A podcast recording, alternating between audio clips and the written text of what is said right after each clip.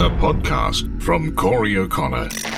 I think it's an encouraging sign that young Australians know the dangers of problem gambling, with the Gambling Exclusion Register, BetStop, receiving 18,000 sign ups in just its first six months. The Australian Communications and Media Authority, or ACMA, launched the National Register last August as part of efforts to reduce the harm caused by ongoing problem gambling. ACMA said nearly half of the BetStop registrations are from people under the age of 30. There are real concerns about the rise in gambling harm ahead of the 2024 football seasons in the NRL and the AFL. BetStop allows gamblers to ban themselves from opening an account or placing a bet with licensed online and phone betting providers. Self imposed bans range from three months to a lifetime time. More than 88% of the people who have signed up to BetStop since August are still registered to the service. According to ACMA, it was pleased BetStop is reaching young Australians, an age group where online gambling harm is more prevalent than others. As reported by the Daily Aus, recent measures like BetStop follow growing concern about young people's exposure to gambling messages such as during sporting broadcasts. Federal opposition leader Peter Dutton has called for restrictions on gambling advertising. Dutton proposed banning gambling ads during primetime family viewing slots, which I know I might have to lay down afterwards after saying that I agree with Peter Dutton on this. The only thing is that all these ads will then be in late night, and that's where problems happen. I mean, why do you think all those late night infomercials are on? Because people are bored and they start ordering stuff they don't need online. So I can certainly see an increase in the amount of gambling ads on television out of prime time viewing hours uh, and also continuing online. You, know, you see that a lot between YouTube videos and sometimes even, well, not sometimes, often during those videos.